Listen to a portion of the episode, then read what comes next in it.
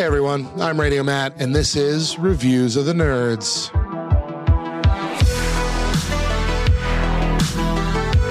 Today I'm reviewing the new Roku original film, Weird, the Al Yankovic Story. I've been a Weird Al fan since the early 90s when I first bought my first Weird Al album, Even Worse, with songs like I Think I'm a Clone Now, Stuck in a Closet with Vanna White, Lasagna, and of course, Fat, the parody of Michael Jackson's Bad. Or was it the other way around?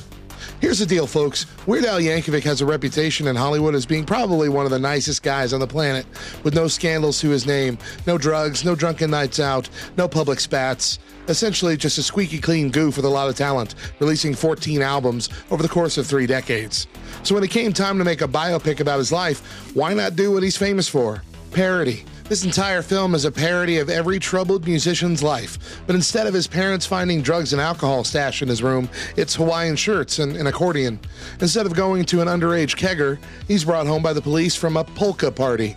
The movie showcases Al's rocket to stardom, marred by drunken tirades against his band, a questionable relationship with Madonna, and hallucinogenic guac. When in reality, the most scandalous thing Weird Al does is cheat on his vegan diet whenever there's a cheese pizza on the band bus.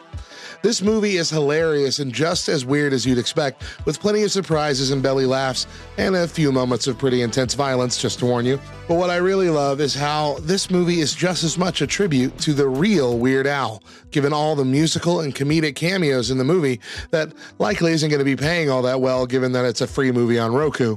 You'll see Lin-Manuel Miranda, Thomas Lennon, Will Forte, Patton Oswalt, Michael McKean, Akiva Schaffer, Conan O'Brien, Emo Phillips, Jack Black, Josh Gro, and a handful more that you'll get a kick out of spotting. And of course, the cast is amazing, led by the perfect choices of Daniel Radcliffe and Rainn Wilson playing Weird Al and Dr. Demento.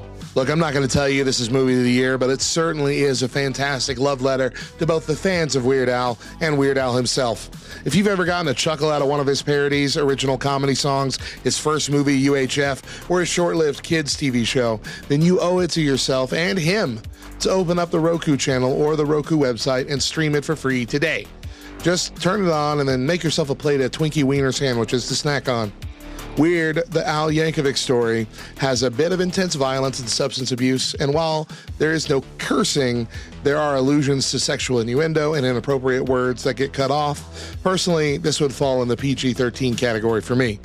This has been Reviews of the Nerds, and remember, life is like a parody of your favorite song.